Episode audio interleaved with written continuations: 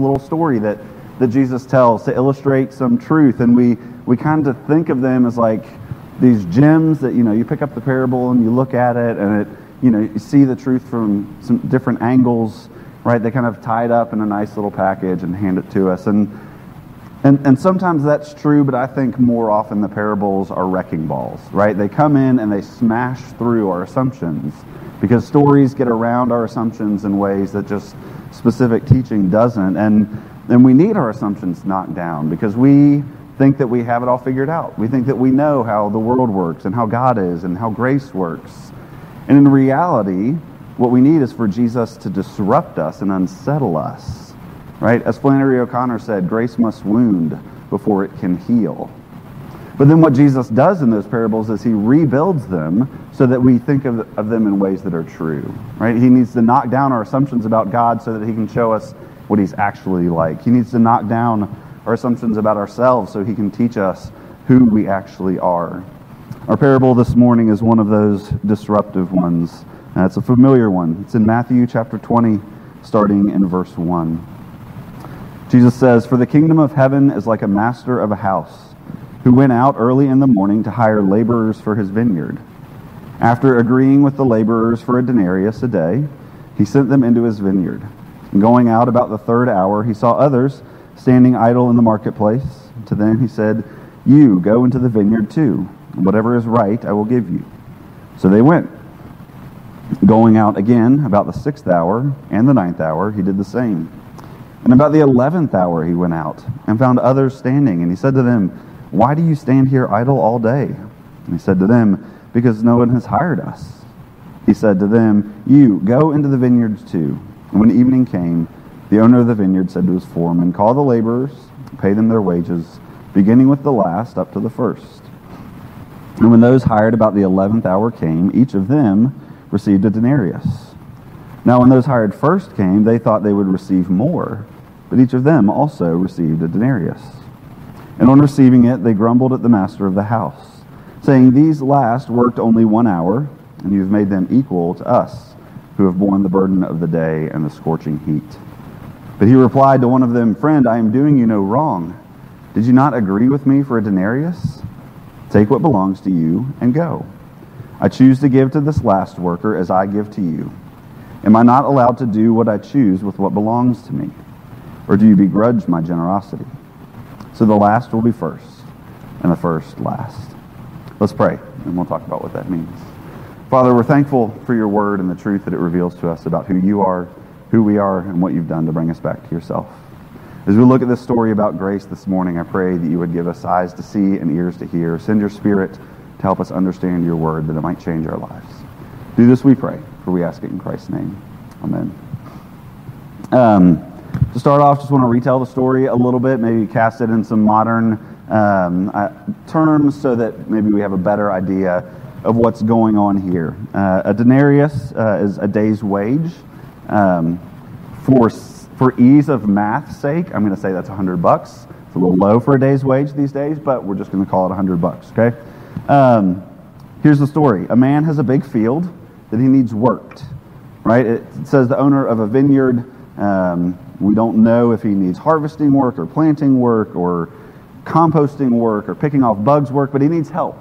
Right? And so he goes down to Home Depot at six in the morning, and he sees the group of unemployed day laborers there. He pulls out the truck and he says, one hundred dollars for a day's work. Anybody wants to, hop in the truck. They all hop in the truck. He drives them back to the field. Work goes along. The landowner decides that maybe some more help would be good, so he heads back to Home Depot at nine and sees another group of unemployed workers.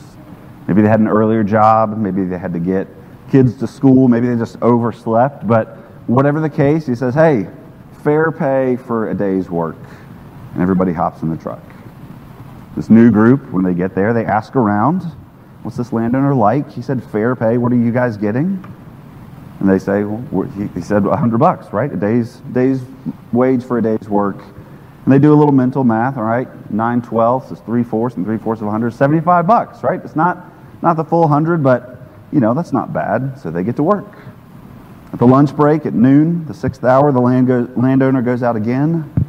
Again at three in the afternoon. And the day's winding down. There's only an hour left in the work day, and the landowner makes one last trip, picks up one last load of helpers, and he takes them back to the farm. And they barely have time to get their work gloves on and sharpen their tools before the bell rings for quitting time. And so the owner tells his number two, the foreman, to get everybody together and start paying people and pay the last group first. Everybody lines up to get their pay for the day, and the foreman starts handing out envelopes. The first person takes their envelope. He's only been there for an hour, but he looks inside and is astonished to see one hundred dollars. Because surely it's a mistake. That can't be right. The next man, though, another one-hour worker, has gotten one hundred dollars as well. And the next, and the next. And then the three-hour workers come, one hundred dollars for them, too. It seems like everybody's getting one hundred dollars. And the early birds are watching this, right? The guys who have been there since six in the morning, and they have been doing the math. Right? If those guys that came in at the eleventh hour got one hundred dollars, are we going to get twelve hundred dollars? No, no, that's ridiculous. But at least, I'm sure we'll at least get, you know, three hundred, four hundred bucks, right? We'll, we'll get recognized for the fact that we have worked all day. And the first man of the all-day workers gets there eager, and he receives his envelope, and he opens it and is crestfallen to see one hundred dollars. The second, one hundred dollars. The third and fourth, on and on, one hundred dollars. Everyone has gotten paid the same amount. And this is where the story starts to get under our skin and upset us. Right? The wrecking ball starts pounding a little bit because the all-day workers are frustrated. Right? In their view, an injustice has been done. Right? It, it, it's easy to paraphrase what they say. They come, look, boss, we've been working all day. Right? We got up early. We were out. We were ready to work at the crack of dawn. And how do we get repaid? You have treated us no better than those who overslept, those who couldn't be bothered to be ready until midday, those who like who barely got their hands dirty. We've sweated through the heat of the day, so don't bother calling again. Right? If this is how you treat your workers, we don't want anything to do with you. And don't you kind of agree with them? Right? Isn't it easy for us to see things from their point of view? They did more work. Shouldn't they get more reward? But the landowner responds. He says, buddy, simmer down. Right? I'm not in the wrong here. You and I agreed that you would work all day for one hundred dollars. You worked all day. I've given you one hundred dollars. Do you really think that I can't do whatever I want with the money that belongs to me? I could set it on fire. I could use it for tissues or toilet paper, and you would have no case against me. I only give out hundreds here. Take yours and go. The end. Right? Like, isn't that an unsatisfying ending to this story? Right? It, it doesn't tie a little bow on truth and make it look pretty. Where's the resolution? What do the all-day workers do next? What's what is Jesus trying to show us here? I, I, I think Jesus' point here is, is this. That for those of us who are familiar with him, those of us who are, are, are following him, that we can grow to hate grace. At least I can at times. We say we like the idea of it. We sing songs like Amazing Grace, how sweet the sound. But, but when we see it in practice, it can frustrate us and undo us. I want to look at three characters, three groups in this story to help us to see that and to help us reconstruct what what grace actually is and what a God-honoring response to it looks like. First, a quick kind of fundamental look at the landowner. And just a question, really. Why does he keep going back? Right? He goes at the beginning of the day, at the third, sixth, ninth, and eleventh hour. Five times during the day he has to go to find help. Is he really that bad at estimating how much help he needs, how much labor the day requires? No. I think the only thing that makes sense of his repeated visits to the market, to Home Depot, to wherever he's going, is that he's being generous. He's being compassionate. Because think for a second, who, who are the workers that he's bringing in? They're not other landowners. They're not people that have a, a craft or a trade. They're, they're not people that have a regular source of income. Otherwise, they would be at that job. These are people in need. These are people who, if they don't get work for the day, they don't feed their families that night. Right? And this is true not just of the eleventh hour workers, workers who say, no one has hired us. This is true of the all-day workers too. If no one hires them, they have nothing. So the mere fact that they are picked up at all is an act of grace and compassion on the part of the landowner. How do they respond? How do we respond? Well, let's look first at the all-day workers. The all-day workers respond with frustration, anger, uh, indignation. Their assumption, I think we see in this story, is that people's importance and value is marked by their productivity. They believe that people's importance is marked by their productivity. And two things result from this. First, they keep score, and that causes them to then get angry. They keep score. Look again at verse twelve. They say, "These last worked only one hour, and you've made them equal to us who have borne the burden of the day and the scorching heat." Right? They worked one, we worked twelve. They're lazy, we're industrious, they're bad, and we're good. We're the ones who have done the hard work. We've put in the hours, we've sweated. They've not. They're not worth your generosity. They're playing the comparison game.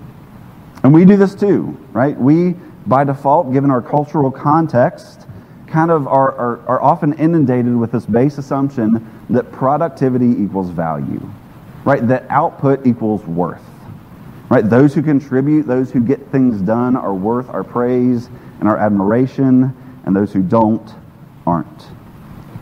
This is why some of you likely are so very busy, right? We desire praise and admiration and think that our productivity will get it for us, even as it kills us. When I talk to college freshmen who come in and ask them what high school was like, they say it was so busy, right? They, they describe their, their normal high school studies, but then all the extracurriculars that they do, right? The sports and the debate team and, and music, and then all the community service that they do, and then all their involvement with their church, because how do you get into college? You prove that you can be productive, right? You prove that you're involved. You prove that you're a contributing member of society, right? Test scores might factor into a little bit, but like it's really the extracurriculars, right? They believe.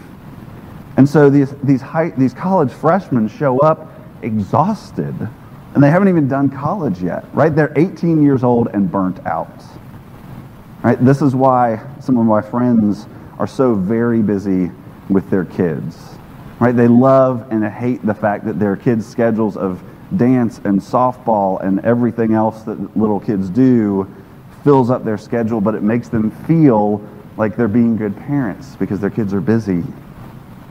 This is why our culture moves closer and closer to, to finding things like euthanasia morally palatable, right? Because, you know, in this economy, in this, in this, you know, frame of thought, what do old people produce?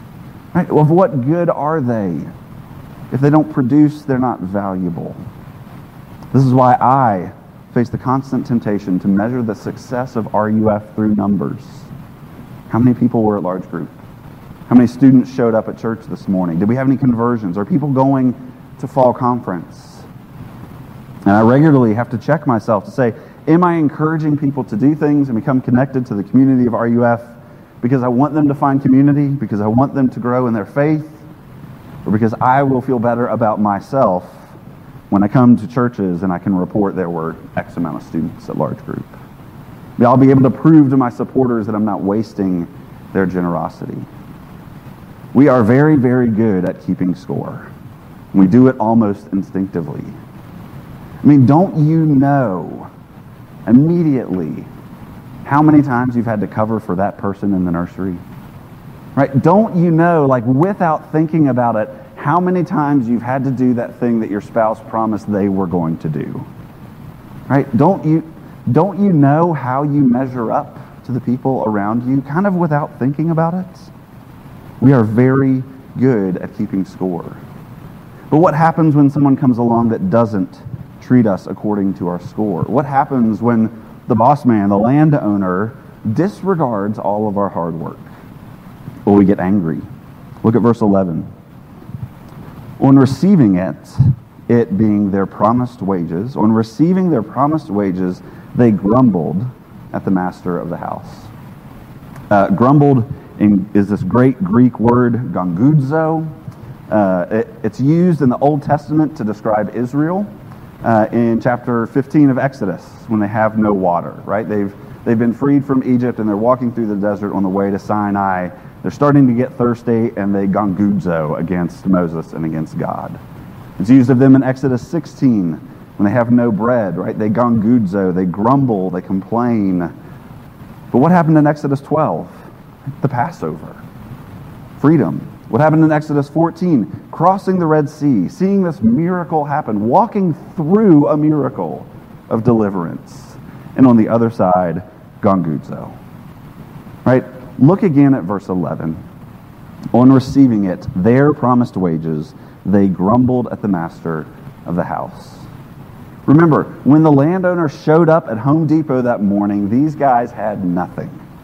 They're getting hired as an act of grace, of compassion, of redemption, and they respond with grumbling. If you live your life by scorekeeping, anger with God will be the result when He doesn't seem to be treating you in accordance with the score you've given yourself. Blessings that come to others, especially those that don't measure up to you, will cause frustration and envy. God, I know I read the Bible more than them. Why did they get a raise and not me? God, I know they don't work nearly as hard as I do. Why did they get the promotion and not me? Blessings that come to others cause envy, and difficulties that come to us cause frustration. God, I'm on call for my church. Why can't I make ends meet? God, I do so much for you. Why am I still single? Why are we still childless? Why did that person die? When you live your life like the all-day workers, you live a life of scorekeeping, of comparison, which leads to envy and frustration and anger. And there's a very simple theological term for this, right? Works righteousness, right? I- I'm okay with God because I work hard. I deserve good things from God because I am good. But if Jesus came out and said, these guys believed in works righteousness, we wouldn't identify with them at all because we believe in grace. Right? We don't believe in works righteousness, but this wrecking ball of a story gets behind our defenses, and, and Christ shows us the all-day worker in our hearts. That when we play the comparison game, we, like them, get frustrated at blessings that come to others, and we get angry at the giver. Again, grace must wound before it can heal. All right, that's the all-day workers. What about the eleventh hour workers? We don't get much about them, but... But it's not hard to guess what their reaction is, right? All we're told is that at the end of the day, they're paid one hundred dollars and they leave, right? But, but is there any question really about what their reaction is? Right? If this landowner had paid by the hour, all they could have expected was eight dollars and thirty-three cents, right? Maybe he'd save himself the trouble and just give them a tenner, right? But instead, they received the full blessing of the day, right? A crisp, new one hundred dollar bill. At five o'clock, they're dreading having to go home with nothing. At six o'clock, it's as if they worked all day. What's your reaction to something like that? Some lavish gift, some generous, unexpected blessing. Overwhelming joy, right? Every single time, right? Aren't these guys in love with the landowner? Aren't these guys going to tell others about this generous man? Aren't they going to come back? Um, one of my favorite stories, movies, musicals, uh, it's all three, uh, is Les Misérables. Uh, if you haven't seen it yet, I'm sorry. I'm going to spoil it. It's been out for a long time. You should have seen it already. Um, it opens with a man, Jean Valjean, who's in prison. He's been in prison for almost two decades because he stole a loaf of bread and then escaped a couple times, but uh, he's he's finally let out of prison.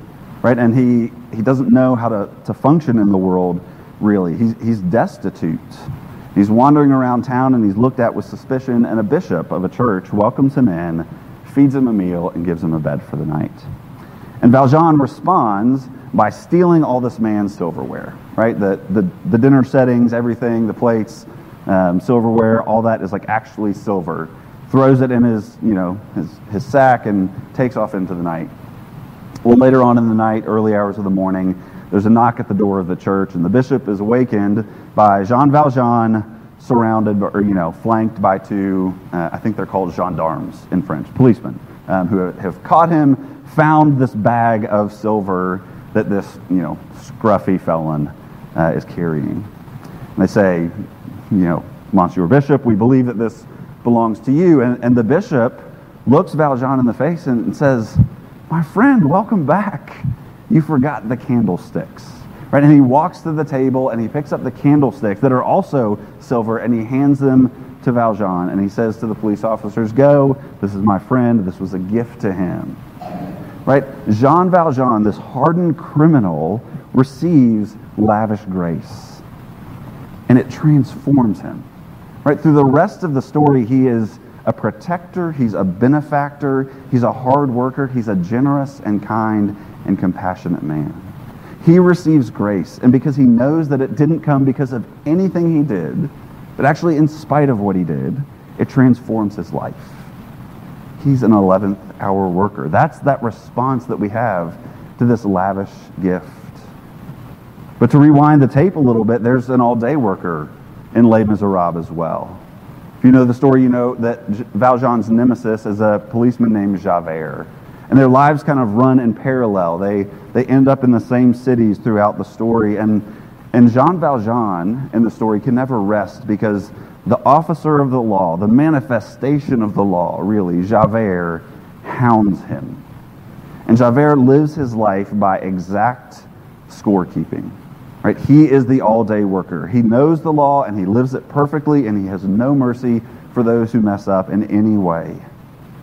And he pursues Jean Valjean over and over and over and just hounds him all of his life. And towards the end of the story, uh, Javert, through some encounter, through some uh, turn of plot, is in Jean Valjean's control. His life is in his hands. Right? And they're in this back alley, and, and, and Jean Valjean is sent out. Actually, he's sent out to kill Javert, a man that he's hunted all his life, a man who's made his life miserable. And what Valjean does is he fires his gun in the air and he says to Javert, go, I give you your life. The same thing the bishop said to him at the beginning of the story, he then blesses Javert with. But Javert can't handle it. His scorekeeping, his works righteousness life can't make sense of grace. It's too much for him, and he kills himself. Right? He receives grace and he shakes his fist at the giver. He gets mercy, and he grumbles at it. What is it going to take for grace to actually amaze us? How do we get past our scorekeeping and anger and envy? And, and how do we rejoice like the eleventh hour worker instead of sulk like the all-day ones? What has to happen for us to live lives of joyful gratitude and be transformed by grace, not broken by it? Well, let's look back at the landowner, back to the boss. Remember, the only motivation that makes sense of why he keeps going back five times throughout the day is his compassion, his generosity. But there's one other little weird detail uh, that a friend of mine pointed out in this story, uh, is that this landowner has a foreman.